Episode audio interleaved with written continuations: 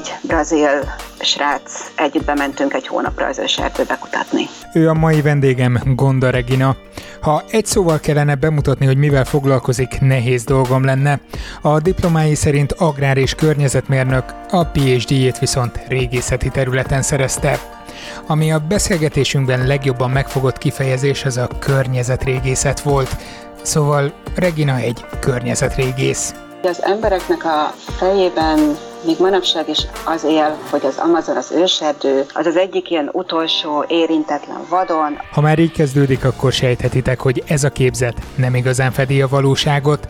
Ma azt nézzük meg, hogy mennyire nem és persze azt is, hogy a világ legnagyobb esőerdőjében még egy átlagos kutatási nap sem átlagos. Munka után, amikor elvégeztük a kutatási terep munkánkat arra a napra, akkor utána fiúk elmentek halászni és elmentek vadászni. Talán éppen úgy, mint azok az amazóniai őslakosok, akiknek az erdő használatát és mezőgazdasági termelését Regina vizsgálta.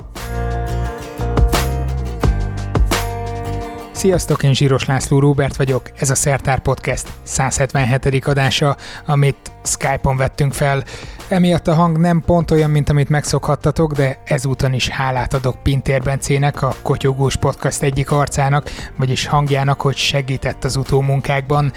És természetesen köszönöm a Patreon előfizetőknek, hogy jelképes anyagi hozzájárulásukkal lehetővé teszik a sorozat készítését www.patreon.com per szertár.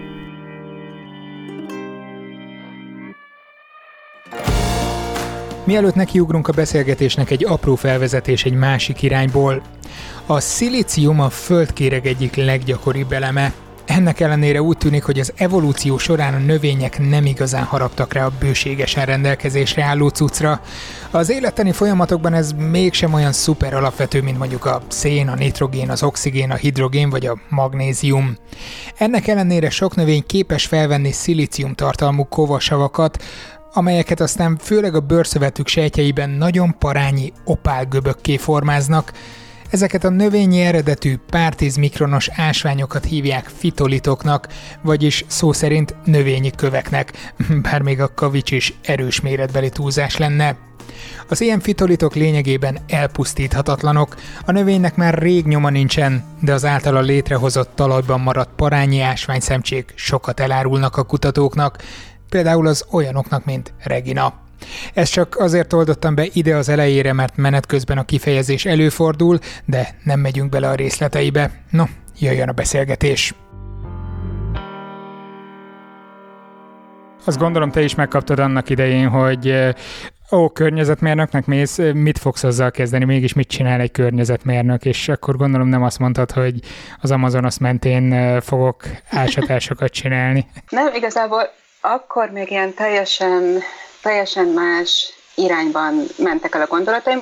Még amikor uh, az Egyetemen itt uh, Gödöllön tanultam, én nagyon beleszerettem a talajokba. Tehát én mindenféleképp valamit a talajokkal szerettem volna csinálni, ilyen talajjavítási módszerekkel szerettem volna foglalkozni, vagy mondjuk olyan mezőgazdálkodási technikákkal, amik a talajokat mondjuk megvédik a, az erodálás ellen. Um, úgyhogy én igazából ezzel szerettem volna foglalkozni, amikor elkezdtem a, a mesterszakot, a környezetgazdálkodási mesterszakot is, és aztán egyszerűen így belefolytam ebbe a, ebbe a, a régészeti gondolatmenetben voltak olyan professzoraim, akikkel nagyon sokat tudtam beszélni arról, hogy így hosszú távon az emberek hogyan alakítják át a környezetüket, mondjuk hogyan hoznak létre talajokat, vagy a, a létező jó minőségű talajokat hogyan rontják le, mondjuk nem megfelelő mezőgazdasági technikákkal. És Erre azért elég sok jött... példa van itt Magyarországon is. Igen, igen, igen. Így a, gyakorlatilag egész Európában nagyon-nagyon rossz állapotban vannak jelenleg a, a talajok, és igazából így innen jött maga ez az ötlet, hogy, hogy engem nagyon érdekel az, hogy, hogy ez így hosszú távon hogyan működik, mondjuk több száz vagy több ezer éven keresztül, ha az emberek mondjuk egy tájban élnek, akkor azt a tájat hogyan, hogyan változtatják meg, az mondjuk mennyire fenntartható, vagy mennyire nem fenntartható, ahogy ők ott élnek, és igazából így, így jött ez az egész régészeti dolog, és aztán egy szerencse folytán bele, belekerültem egy, egy régészeti projektbe Jordániában.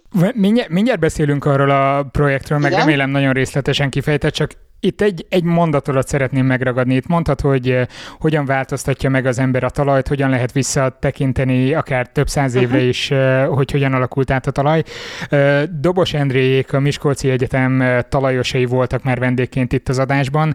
Mentem is velük egy videót csinálni talajszelvény feltárásról, uh-huh. hogy mégis miket néznek. Most úgy tettem, mintha még soha nem láttam volna ilyet az egyetemen, de egyébként tényleg nagyon sok mindent elfelejtettem nyilván talajtamból, amit annó tanultam. Viszont nagyon lenyűgözött az, ahogy Endre így eh, ránézett a talajszelvényre, és olyan dolgokat kezdett el mondani róla, hogy itt vélhetőleg jó pár évvel ezelőtt ilyen meg olyan kultúra lehetett. Uh-huh. Ott még azt mondom, hogy oké, okay, néhány eh, termesztési évvel korábban meg lehet mondani, hogy milyen növénykultúra volt ezen a területen, de több száz évre visszamenőleg eh, le lehet bármit olvasni a talajból, hogy előtte mi minden volt ott? Egyfelől igen, egyfelől azt tudom mondani, hogy igen. Uh, ugye mivel te is láttál már uh, a talajszálban, tudod, hogy olyan rétegekből áll össze, és ezek a rétegek ugye attól függően, hogy a, mondjuk az emberek hogyan, hogyan dolgoztak, mondjuk milyen mezőgazdasági technikát használtak, ezek a rétegek ugye azt szerint változhatnak, mondjuk összetömörödhetnek, vagy mondjuk szellősebbek lehetnek, mondjuk ezek a rétegek lehetnek vékonyak, vagy lehetnek vastagabbak, a színük is változhat. Tehát ez alapján, ha valaki mondjuk ért a talajokhoz, meg tudja nagyjából állapítani, hogy, hogy, hogy régebben ott mondjuk milyen termesztési um, technológiákat használtak például, vagy használtak mondjuk öntözést, vagy nem használtak öntözést, ha mondjuk használtak, az mennyi, tehát nem tudom, mennyi vizet használtak ott, stb. Tehát ilyeneket igazából meg lehet, meg lehet állapítani, mondjuk a humuszréteget megvédték-e, vagy, vagy hagyták, hogy a humuszréteg mondjuk elmosódjon, stb. Tehát ilyeneket meg lehet ebből állapítani. Azt, hogy konkrétan milyen növényeket termesztettek, azt, azt konkrétan a talajszálvényből nagyon szerintem nem lehet megállapítani, vagy lehet, hogy én nem vagyok annyira, annyira profi ebben, de mondjuk én az én kutatásomban használtam archeobotanikai módszereket, én például kis mikroszkopikus növénymaradványokat kutattam, a növények um, hozzák létre ezeket a kis mikroszkopikus növénymaradványokat, ezeket fitoritoknak hívják, és ezek akár több száz, vagy több ezer, vagy akár tízezer éven keresztül is ott maradnak a talajban, és ezek közül nagyon sokat lehet diagnosztizálni, tehát meg lehet állapítani, melyik növény hozta létre ezt a kis növénymaradványt, fitolitot, és ez alapján ugye be lehet nagyjából azonosítani, hogy milyen növényeket termesztettek azon a területen, vagy mondjuk milyen volt a természetes növényzet azon a területen. Tehát én mondjuk ezt a, ezt a módszert használtam arra, hogy hogy, hogy így hosszú távon meg tudjam vizsgálni azt, hogy a növényzet hogyan változott az én kutatási területemen. És a te kutatási területed az, az Amazonas környékén volt, ugye? Igen, tehát az Amazonas medencének gyakorlatilag a, a közepén, a, a doktori kutatásomnak az volt a kutatási területe, tehát az Amazonas medencében, Brazíliában ugye van Amazonas állam, és annak a fővárosa Manaus, és attól délre, délnyugatra megy egy út le a Porto Velho Barondonia államnak a, a fővárosába, ez a 319-es főút. ha valaki eltévedne, akkor, akkor azt kell követni. akkor most már tudja, hogy hol jár, igen. És én, és én ennek a, az útnak a mentén um, mentem le délnyugat felé, és itt, um, itt voltak különböző különböző területeken megálltunk, és itt különböző szakaszokon voltak az én kutatási egységeim, ahonnan talajmintákat vagy meg növénymintákat vettem. E, jönne a nagyon naív kérdés, erre valamennyire tudom a választ, de szeretném, ha nagyon részletesen elmondanád, hogy uh-huh. miért pont e, a brazil esőerdők közepén e, csináltál ilyet, vagy csináltatok ilyen vizsgálatokat, hát ott az érintetlen természet, miért nem azt tártátok fel, ahol konkrétan földművelés is folyik? Hát igen, ez egy nagyon, nagyon jó kérdés, hogy az embereknek a, a fejében még manapság is az él, hogy az Amazon, az őserdő, az az egyik ilyen utolsó érintetlen vadon, ahol nem tudom, maximum ilyen kis őslakos kis csoportok élnek, amiket mondjuk ugye időnként látunk ilyen drónfelvételeken, meg ilyen légi, egyéb légi felvételeken, akik ott ilyen kis fűszoknyában, nem tudom, pálmában épített kis kunyhókban élnek, és nagy harmóniában élnek együtt a természettel. Ugye nagyjából ez a kép él úgy általában az emberek fejében az Amazon az őserdőről, és nagyon sokáig ez a kép élt a, a tudományos világban is az Amazon az őserdőről, egy őserdővel kapcsolatban, de az utóbbi mondjuk 50 évben nagyon sok kutatás azt mutatja, hogy, hogy az őserdő nagyon nagy mértékben át volt alakítva az őslakosok által, tehát még mielőtt az európaiak úgymond felfedezték Amerikát, és ugye az első fehér emberek odaértek, és mondjuk a, az őslakosok 90-95 át ugye ki nem írtották, azelőtt Hát beszélések szerint akár több millió őslakos is élhetett az Amazonas medencében, ugye ezt soha nem fogjuk már megtudni konkrétan mennyi, de a beszélések alapján hát, több hát nem egy, nem egy kis terület, az tény, viszont, viszont Igen. ez a több millió, vagy akár csak egy millió is azért abban a korban elég soknak tűnik. Sűrűn lakott volt ezek szerint, vagy sűrűbben lakott, mint mondjuk Európa ugyanabban az időszakban? Hát ez egy nagyon jó kérdés. Igazából fogalmam nincsen, hogy abban az időszakban Európa mennyire volt, mennyire volt uh, sűrűn lakott, de abban viszont nagyon igazad van, hogy, hogy Amazoniának a területe az, az hatalmas, tehát az, az nagyobb, mint, mint Európa. Körülbelül mint az európai kontinens, egy kicsivel kisebb, mint, mint az Egyesült Államoknak a, a szárazföldi területe, tehát egy hatalmas, hatalmas terület. Tehát ebből a szempontból nem hiszem, hogy mondjuk az a néhány millió ember az, az, az nagyon soknak számított volna, mármint népsűrűség szempontjából, de abból a szempontból viszont, viszont nagyon soknak tűnhet, hogy, hogy hogyan látjunk manapság az őserdőt. Hogy ugye azt látjuk, hogy ez egy ilyen nagyon vad terület, és ott rengeteg betegség van, meg, meg vadállatok vannak, és igazából ugye nagyon nincsen is hely, mert hogy olyan sűrűn vannak a fák, hogy gyakorlatilag menni is alig lehet a fák között. Tehát ugye ebből a szempontból, ha, ha ezt nézzük, akkor, akkor tényleg gondolhatjuk azt, hogy ez egy nagyon nagy, nagyon nagy számú lakosság volt, ez a néhány millió.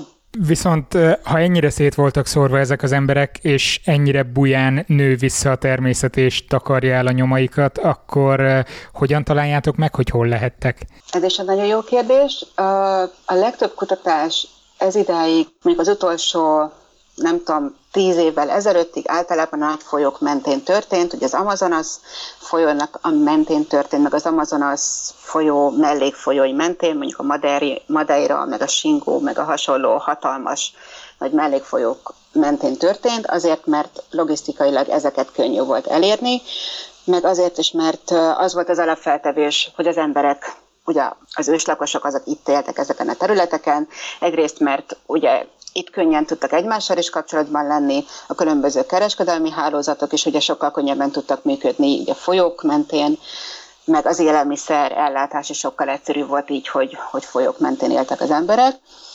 De egyébként így az utóbbi néhány évben egyre több kutatás zajlik a folyóktól távolabb eső részeken is. Egyébként az én kutatásomnak a nagy része is ilyen folyóktól távolabb eső területeken zajlott, ami egyébként az Amazonas medencének a 95%-át teszi ki, ezek az úgynevezett terra firma területek, amik olyan területek, amik még a, az esős évszakban sem lesznek elárasztva a nagy folyók által, tehát ezek, ezek ilyen szárazabb, magasabban fekvő területek, így két, nem két folyó között, mondjuk, mint a Dunatisza közel, tehát így kell ezeket elképzelni.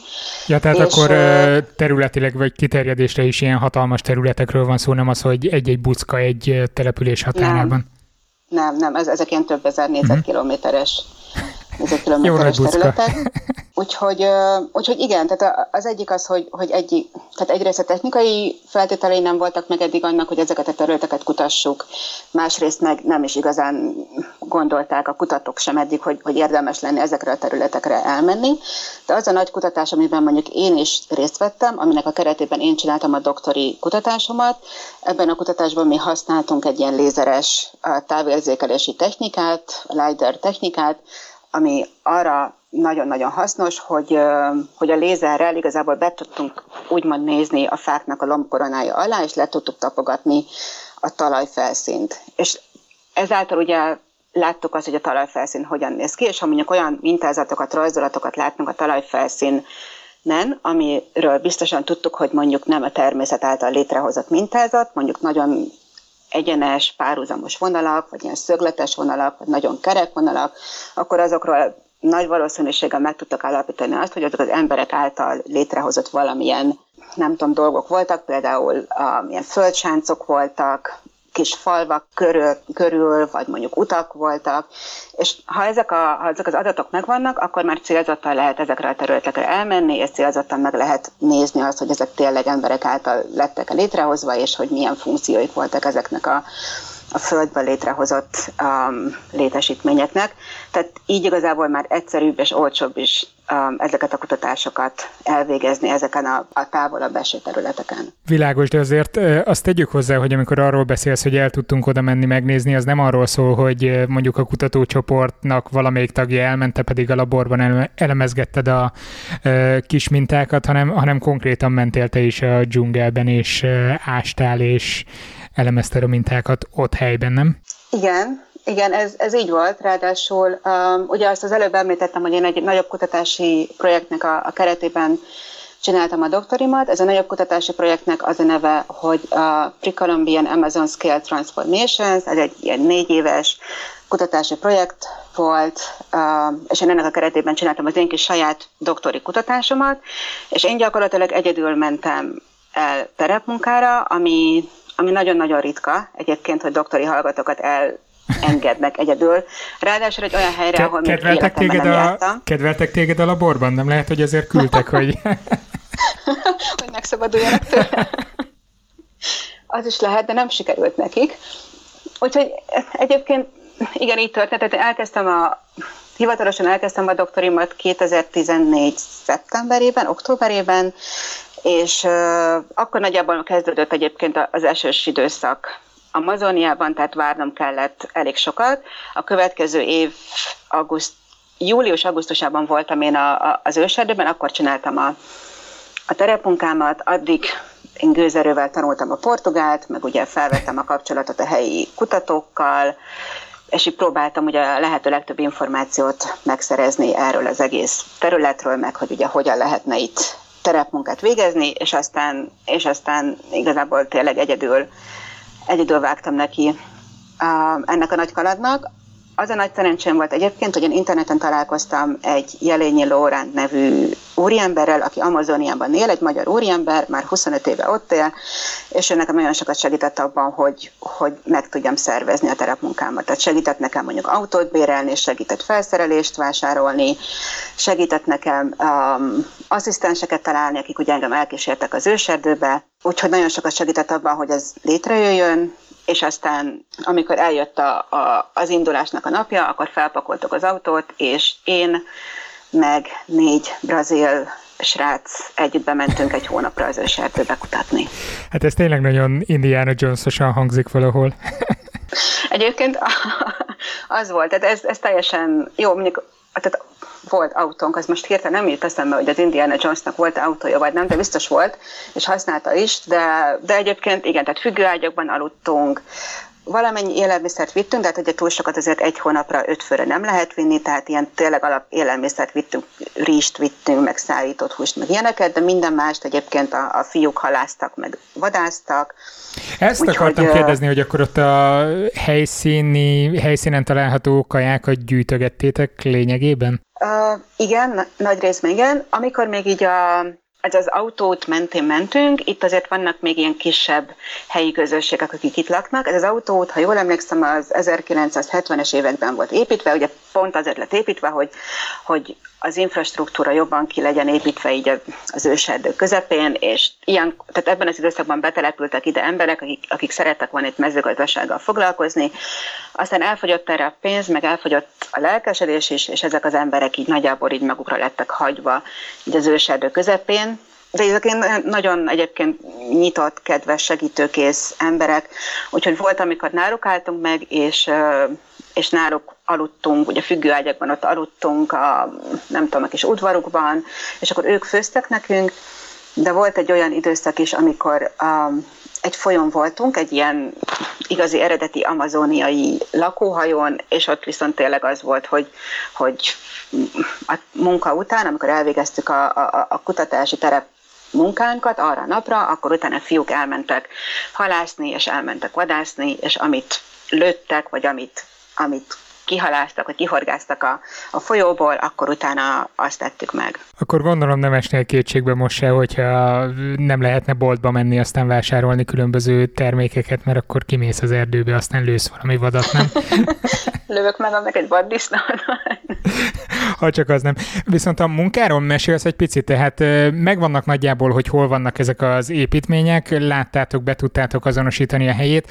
Onnantól kezdve hogy álltok neki a dolgoknak? Kézbe az ásút, és, és mentek le, ameddig bele nem ütköztök valamibe, vagy, vagy mi a munkamenete ilyenkor? Az én kutatásom, az én terepmunkám, ez kicsit más volt, mint ez a, ez a, a lézeres technológiával felfedezett, um, nem tudom, régészeti lelőhelyeknek a, a, a, a vizsgálata, mert az én, az én kutatásomnak a, a nagy része az, az, az inkább ilyen archeobotanikai kutatás volt, tehát én azt vizsgáltam, hogy egy adott területen hosszú időtávban hogyan változott meg az erdőnek a, a struktúrája, tehát a növényzetnek az összetétele az hogyan változott meg. Tehát én, én leginkább ezt a, az archeobotanikai módszert használtam, a kis fitolitoknak a, az elemzését, és ehhez gyűjtöttem talajszelvényekből talajmintákat. De például azon a területen, ahol itt ezen a, a folyón kutattunk, ott abban a 11-12 napban, ott az volt a, a, az én tervem, hogy egy régészeti lelőhelyet fogok találni.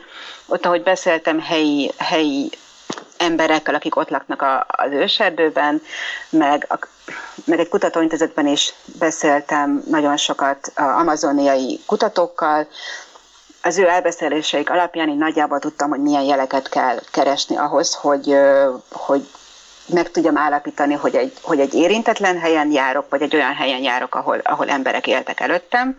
Tehát a, a növényzet ez teljesen más olyan területeken, ahol, ahol emberek éltek korábban, másfajta növények vannak ott, és ebből meg lehet állapítani, hogy, hogy érdemes-e ott megállni. És mindig, amikor egy ilyen területet látunk, például olyan területek, ahol mondjuk rengeteg pálmafa van, vagy mondjuk a, látunk brazil diófát, vagy paradiót, ugye, amit mi is itt meg uh-huh. tudunk venni boltokban, és, és nagyon finom, ez egy ilyen ikonikus amazóniai fa, ez hatalmas, ez nagyon kiemelkedik, úgy általában a lombkoronából, csodaszép, és amikor meg, tehát amikor meg lesz egy ilyen fát, akkor egyből azt, azra kell gondolnod, hogy ott emberek éltek valószínűleg a módban, mert nagyon lassan terjed ez a fa, tehát általában az emberek vitték magukkal és erültették. Nem lehet, hogy az emberek oda költöztek, ahol ezek a fák nőttek? Ez egy nagyon jó, jó kérdés. Uh, igazából ezt azért nehéz eldönteni, mert nehéz odáig visszamenni, hogy tudjuk, hogy melyik volt előbb. Tehát ez, ez megint a, ugye a tojás. Melyik volt a, előbb, a, a paradió, a, vagy, a, vagy az őslakos?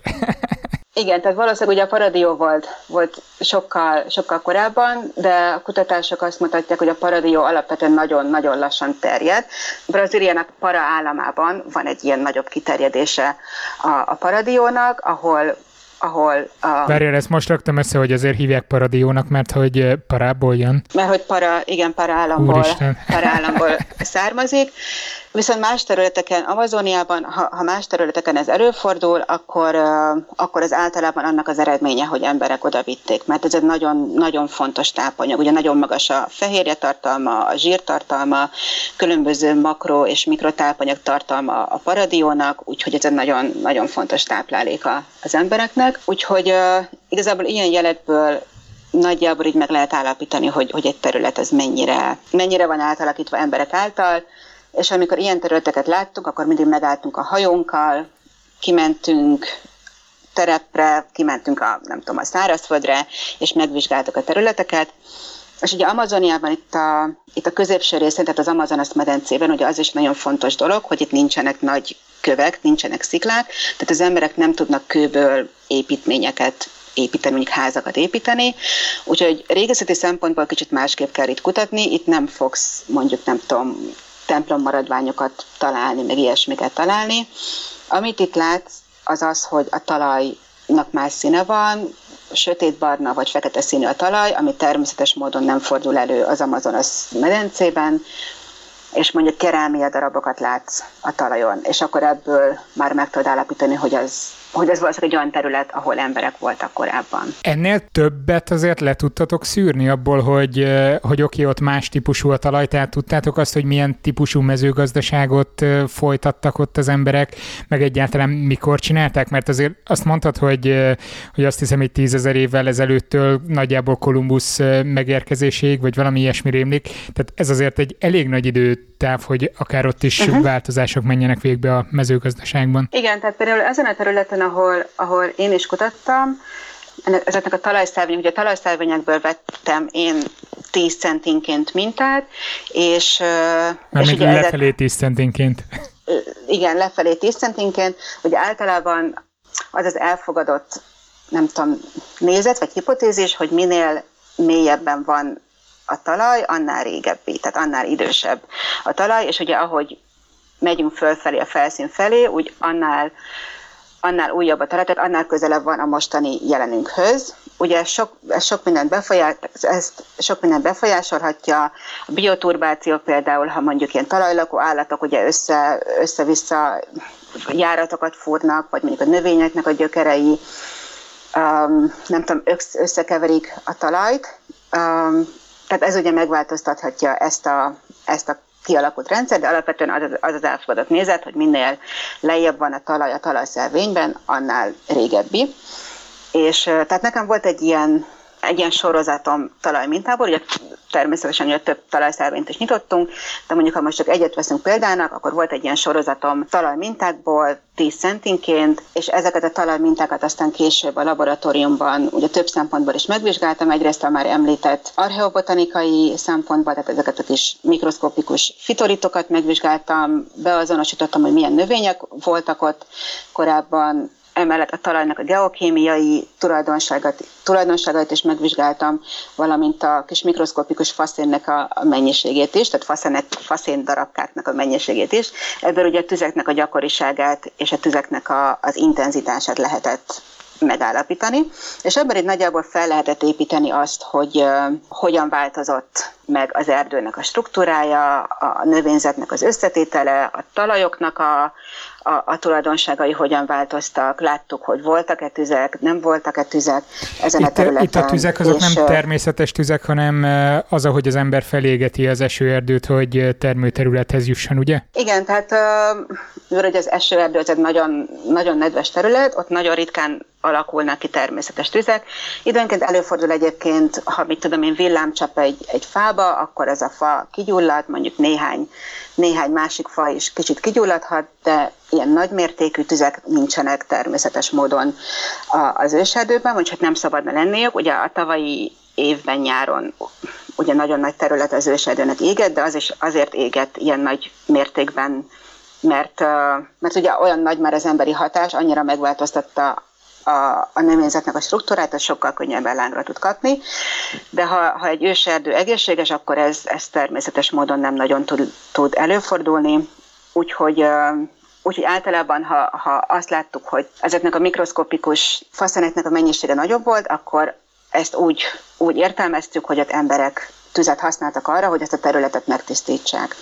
De ami nagyon fontos egyébként, ez a kutatásomnak az egyik, egyik eredménye volt, az az, hogy hogy igazából a, a, az őslakosok soha nem írtották ki teljesen az őserdőt. Tehát ez a, ez a, ez a hatalmas tüzekkel való uh, erdőírtás, a slash and burn um, típusú um, erdőgazdálkodás, a mezőgazdálkodás, az igazából nem nagyon létezett még abban az időben. Inkább a, a, az erdőknek a, az agynövényzetét írtották ki tüzekkel, meg kivágták őket, de ezeket a nagy fákat megtartották azért, mert, mert uh, ugye annyira erős a napsugárzás, hogy, hogyha leér a napsugárzás a talajra, az nagyon gyorsan kiszárítja a talajt, és nagyon gyorsan tönkreteszi azt a kis picike, picike humuszréteget, ami, ami létre tud jönni az amazoniai talajokon, és igazából ez az árnyékolási technika, ez megvédte a talajokat attól, hogy, hogy, hogy nagyon hamar tönkre menjenek, meg persze még más módszereket is alkalmaztak az őslakosok arra, hogy feljavítsák a talajokat. Ez azért egy elég nagy ellentmondásnak tűnik így első hallásra, hogy egy olyan helyen, ahol iszonyatos mennyiségű biomassa termelődik,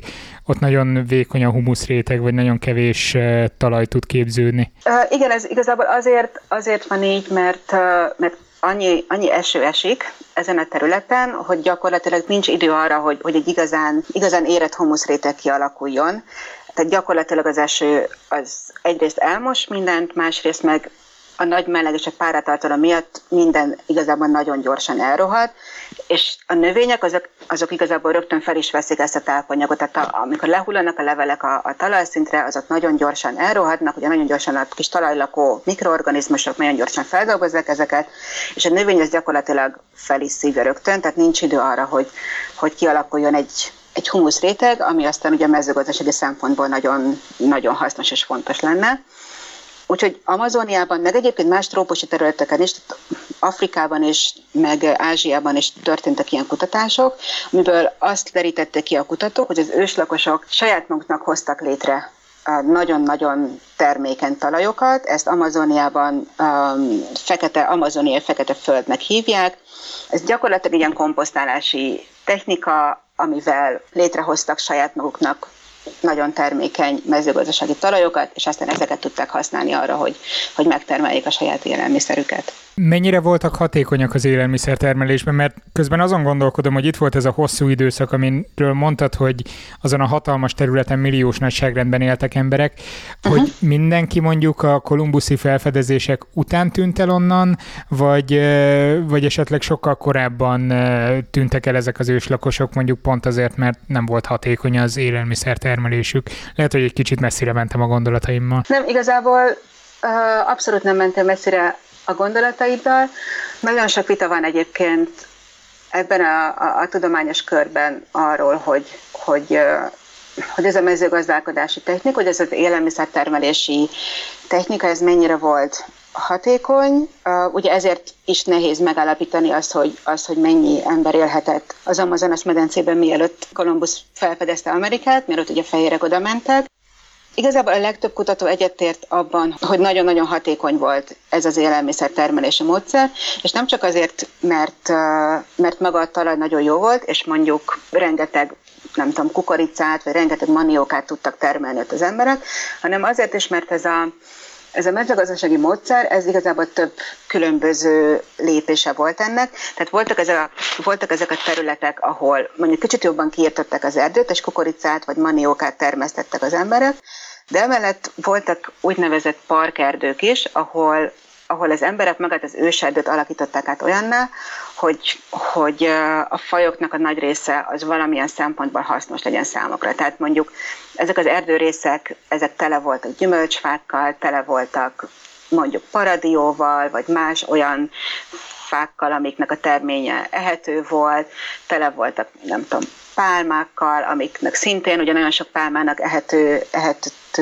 terménye van, vagy mondjuk olyan növényekkel, amik, amik gyógyszerként voltak használva, vagy más módon hasznosítva, és ezáltal ugye igazából hatalmas nagy erdőterületeket alakítottak át, tehát nem csak, nem csak arról volt szó, hogy, hogy volt egy kis terület, ahol mondjuk mezőgazdasági növényt tudtak termeszteni, hanem volt egy ilyen hatalmas terület, ahol nagyon sokféle táplálékot tudtak maguknak összegyűjteni. Úgyhogy ebből a szempontból ez, ez valószínűleg nagyon-nagyon hatékony, és, és valószínűleg nagyon sokáig fenntartható élelmiszergazdálkodási rendszer volt. Arról lehet tudni valamit, hogy állattenyésztést is folytattak, vagy, vagy csak növénytermesztéssel foglalkoztak? Hát az állattenyésztés részében én nem nagyon, nem nagyon kutattam, de az olvasmánya még így gyakorlatilag ugye, a, a, amit tudást én, én így összeszedtem, állattenyésztés nem hiszem, hogy történt egyébként.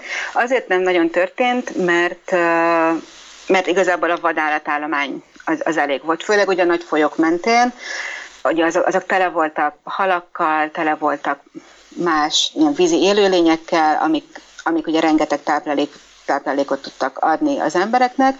Az olyan területeken, ahol mondjuk én is, én is kutattam, tehát azokon a területeken, amik mondjuk távolabb estek ezektől a nagy folyóktól, ott inkább mondjuk vadállatok, tehát szárazföldi vadállatokat uh, vadáztak az emberek, mondjuk tapírokat, meg egyéb, egyéb ilyen állatokat. Sok kutatás volt ezzel kapcsolatban, hogy ezt mennyire tudtak ezek az emberek olyan um, étrendet kialakítani, amiben ugye fehérjét tudták biztosítani, a kellő mennyiségű fehérjét tudtak maguknak biztosítani, olyan területeken, ahol mondjuk nem tudtak halászni, tehát ilyen szárazabb területeken, de a kutatások azt bizonyítják, hogy, hogy ezekből a, az állatokból, mondjuk a tapírnak a, a vadászásából, vagy akár mondjuk, nem tudom, ilyen bogarakat ettek, meg hasonló, hasonló kisebb állatokat ettek, és ezekből tudták fedezni maguknak a fehérje forrást, tehát a megfelelő fehérje mennyiséget. Ezért jó a biodiverzitás, mert mindig van hova nyúlni. Igen. Uh-huh. Felvetődik a kérdés, hogy miért pont az Amazonasnál csináltátok ezeket a kutatásokat. Ugye nem Magyarországi Egyetemen végezted ezeket, Igen. de, de miért pont az Amazonas vidékére mentetek, mert mit tudunk ebből leszűrni mondjuk más mezőgazdasági területekre vonatkozólag? Hát igazából az, hogy, az, hogy miért az Amazonas medencében mentünk kutatni, igazából egy nagyon-nagyon egyszerű oka van.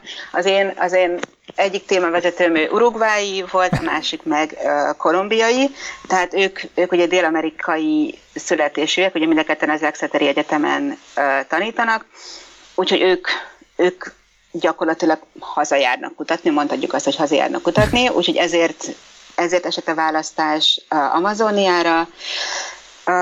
Az, hogy ebben mit lehet leszűrni más területekre, ez kicsit, ugye abból a szempontból nehézkes a kérdés, hogy, hogy ugye klíma szempontjából, meg növényzet szempontjából azért nem nagyon van olyan terület, amit össze lehet hasonlítani eh, mondjuk Amazoniával, ugye Afrikában az őserdőt össze lehet hasonlítani, vagy ugye az ázsiai esőerdőket össze lehet ezzel hasonlítani, és ott egyébként kutatások nagyon hasonló típusú ilyen élelmiszertermelési technikákat mutattak. Ezeken a területeken ugyanúgy voltak ilyen emberek által létrehozott fekete földek, vagy ugyanúgy voltak ilyen emberek által létrehozott parkerdők, ahol a hasznos növényeknek a, a, a mennyisége jóval nagyobb volt, mint mondjuk a nem hasznos növényeknek a mennyisége. Tehát ez igazából nem egy, egy ilyen elszigetelt amazoniai jelenség, ez gyakorlatilag a, a, az egyenlítői összes ilyen esőerdőben megtalálható um, élelmiszertermelési forma volt régen. És mondjuk ott helyben Brazíliának a jövőjét, hogyha nézzük, mert legalábbis ebből a szempontból uh-huh. le lehet vonni következtetéseket, vagy, vagy hogyan lehet összehasonlítani például azt a művelés módot, ami most zajlik ott? Hát igen, um, ez volt igazából az egyik ilyen nagy mozgatórugója igazából az én kutatásomnak, több szempontból is, etikai szempontból is, emberjogi szempontból is, meg környezetvédelmi szempontból is. Ugye ez nagyon fontos, sok szempontból az, hogy, hogy megismerjük azt, hogy milyen volt az Amazonas esőerdőnek a múltja, hogy megismerjük azt, hogy, hogy, hogy ez mennyire tehát, hogy milyen mértékben volt emberek által létrehozott esőerdő, vagy most jelenleg ez egy milyen mértékben emberek által létrehozott esőerdő, vagy milyen mértékben mondjuk egy természetes folyamatok által létrejött esőerdő. Ez több szempontból is fontos. Egyrészt természetvédelmi szempontból nagyon fontos az, hogy megismerjük azt, hogy hogyan jött létre, mivel ugye csak akkor tudjuk megvédeni, csak akkor tudjuk fenntartani az egészségi állapotát az őserdőnek, ha tudjuk, hogy hogyan jött létre, mert ugye ez alapján tudjuk a folyamatokat is benne úgy kezelni, hogy, hogy az egyensúlyt meg tudjuk tartani. Tehát ha mondjuk tudjuk, hogy az embereknek évezredek során nagyon nagy befolyása volt arra, hogy hogyan alakult ki az ősedő, akkor azt is tudjuk, hogy, hogy muszáj, hogy emberek éljenek az ősedőben, tehát az őslakosoknak ott kellene maradni az ősedőben, akik tudják, hogy hogyan kell az őserdőt, nem tudom, kezelni, fenntartani, egészségesen tartani, mert ha mondjuk őket ilyen kis rezervátumokba bezárjuk, elkülönítjük, akkor az őserdő nagy valószínűséggel nem lesz ilyen, nem lesz ilyen egészséges. Tehát ugye emberjogi szempontból ez ezért fontos, hogy tudjuk, hogy az embereknek nagyon nagy szerepe van abban, hogy az őserdő olyanná alakult, amilyen most. Tehát tudjuk, hogy évezredek óta az emberek ott élnek, ez az ő területük, tehát ha mondjuk most valaki azt mondja, hogy őket ki kéne innen telepíteni, akkor az, az emberjogi szempontból nagyon nem lenne egy helyes lépés. És igen, mezőgazdasági szempontból pedig, amit most látunk, az, az, az egy igazi katasztrófa. Ugye pont a tavalyi évben jött ki egy jelentés a brazil űrkutatási intézetből, akik ilyen távérzékeléssel is foglalkoznak, hogy, hogy milyen nagy mértékben folyik az erdőírtás az Amazonas medencében. 89%-kal nőtt az erdőírtásnak a mértéke 2019-ben a 2018-as évhez mérten.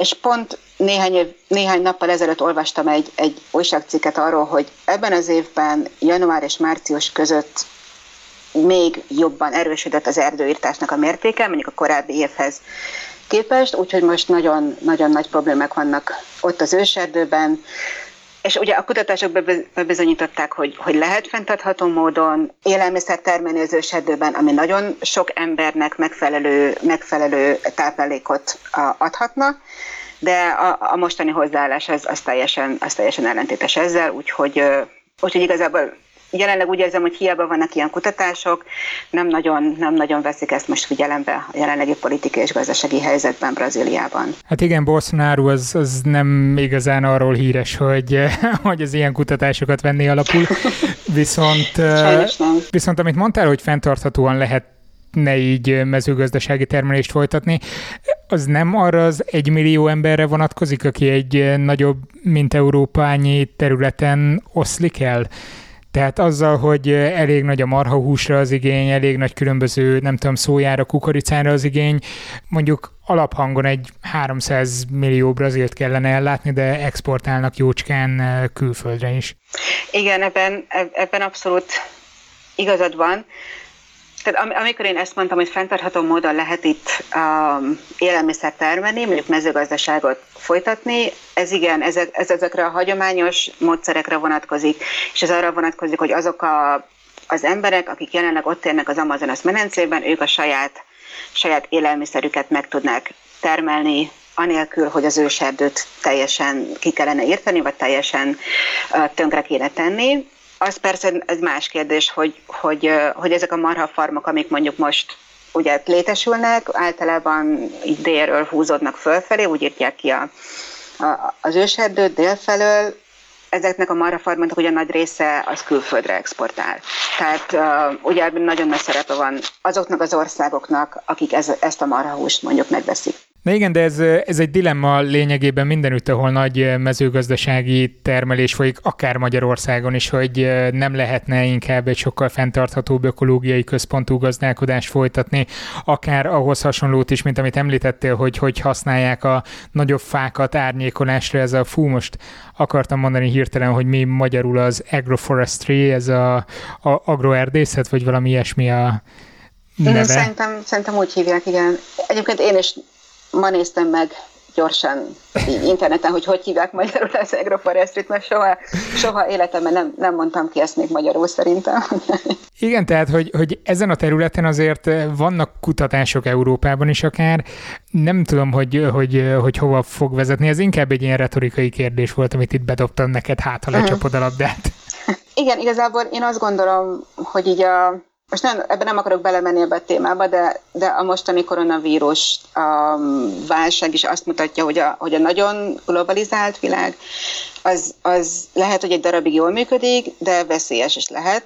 És, és ugye nagyon sok kutatás volt már eddig is arra vonatkozólag, hogy, hogy lokálisan hogyan lehetne mondjuk olyan élelmiszertermelési um, nem tudom, technikákat vagy, vagy rendszereket kiépíteni, amiben biztosítva lenne mondjuk minden, ami, amire az embernek szüksége van, nem tudom, akár hús, vagy zöldségek, gyümölcsök, vagy bármi. Tehát, hogy ne kelljen mondjuk Dél-Amerikából um, húst um, importálni, vagy ne kelljen, nem tudom, Afrikából paradicsomot venni, meg hasonlók.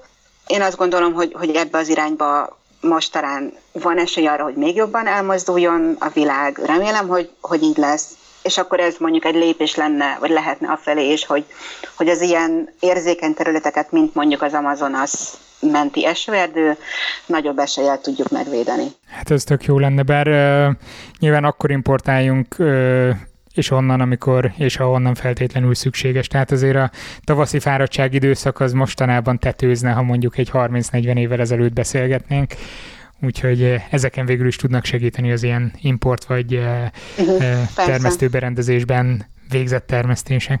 Na mindegy, ezzel egy picit elkanyarodtunk, de kanyarodjunk el egy picit a témától egy másik irányba is, mert hogy most te nem, nem ezzel a témával foglalkozol Igen. egy ideje, hanem, hanem egész másba vágtad a fejszéd. Igen, igazából amikor csináltam a doktori kutatásomat, már akkor így megfogalmazódott bennem az, hogy hogy nem biztos, hogy, hogy én ilyen akadémiai környezetben szeretnék maradni, nem biztos, hogy az, hogy az számomra megfelelő környezet. Ennek nagyon sok, nagyon sok oka van. Finanszírozás az nem egyszerű egyébként, főleg mondjuk ilyen területen a régészet, ugye ez nem egy szexi tudományág, ugye mi nem, nem hozunk létre gazdaságilag hasznos tudást jelenleg.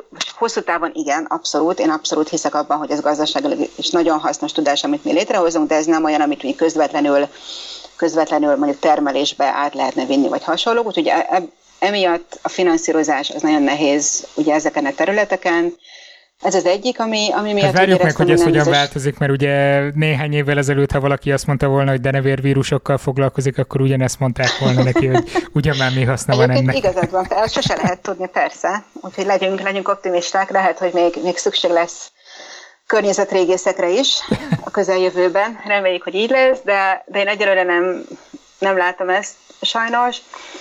Másrészt meg, meg nem tudom, én úgy éreztem, hogy ugye amikor legalábbis Nyugat-Európában ez úgy működik, hogyha elvégzed a doktoridat, akkor ilyen kis rövid um, kutatási projektekben veszel részt, ugye postdoc kutatóként, amik ilyen fél éves vagy egy éves, ha nagyon mázlit van, akkor ilyen két éves szerződéseket kapsz, és gyakorlatilag költözni kell folyton, tehát másik városba, másik országba, akár másik kontinensre is, és ez mondjuk egy általában egy, egy ilyen 8-10 éves időszak, amikor gyakorlatilag folyamatosan azon dolgozol, hogy a következő, következő projekted meg legyen, és legyen pénzed megint kutatásra.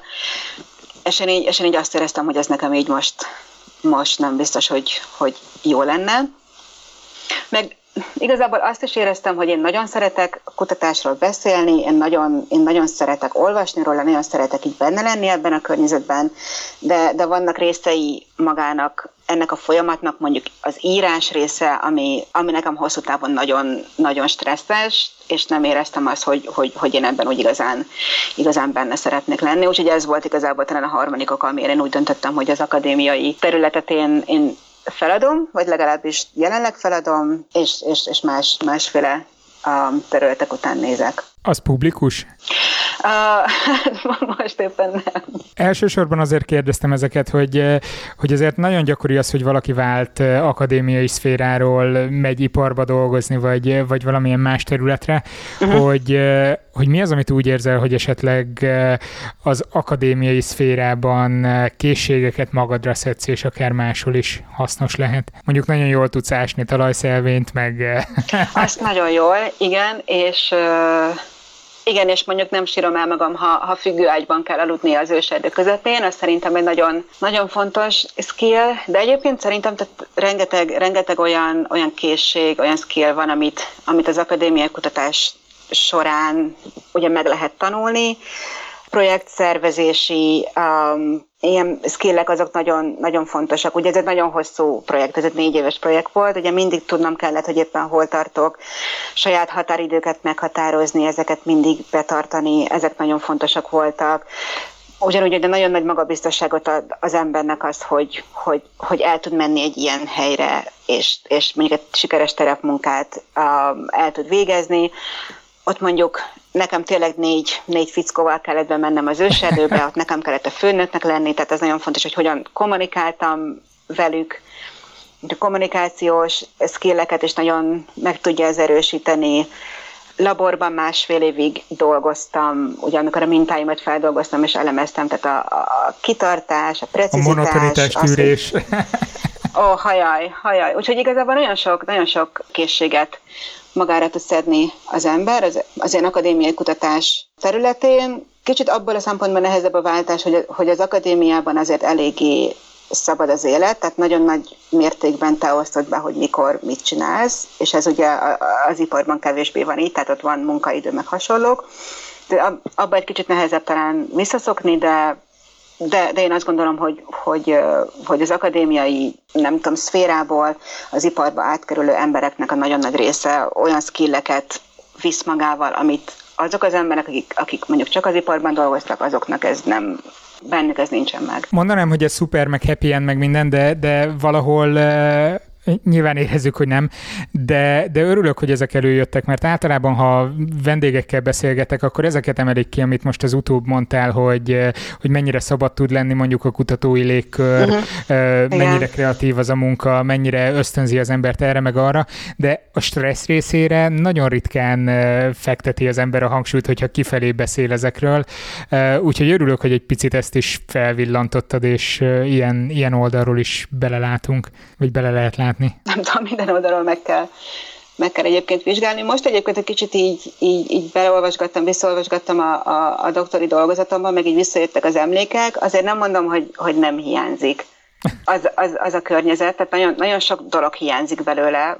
Maga ez a, ez a multikulturális környezet is, hogy, hogy tényleg nagyon-nagyon sokféle emberrel találkoztam, nagyon sokféle kultúrából, ez, ez így abszolút hiányzik maga ez a, nem tudom, a gondolkodás is hiányzik, amikor kérdésekre kell válaszokat találni, és, és megfejteni őket, ez, ez nekem abszolút hiányzik, úgyhogy, úgyhogy nagyon remélem, hogy, hogy majd a jövőben valamilyen módon kutatással, meg tudományjal fogok tudni foglalkozni.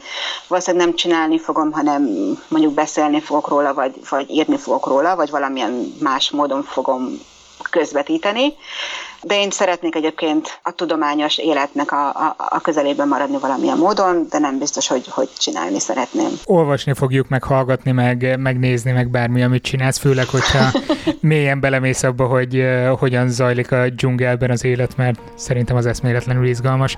Köszönöm szépen, hogy itt voltál és megosztottad ezeket. Én is köszönöm szépen a meghívást. Köszönöm a figyelmeteket, jövő héten új témával jövünk vissza. Ha nem szeretnétek lemaradni és még nem tettétek, iratkozzatok fel Soundcloudon, Spotify-on, iTunes-on vagy azon a podcast alkalmazáson, amit egyébként is használtok. Ja, meg kövessétek a szertárt YouTube-on, Instagramon, meg Facebookon is akár, bár főleg a másik két platformon vagyok aktív, meg persze Twitteren, RBLC81 néven vagyok fenn, de ott Reginát is megtaláljátok, neki nagyon találóan Real Indiana Jane a felhasználó neve. Legyen szép hetetek, sziasztok! One day soon I will fly I know I am free I'm feeling alive Take me back to the jungle Take me back to the jungle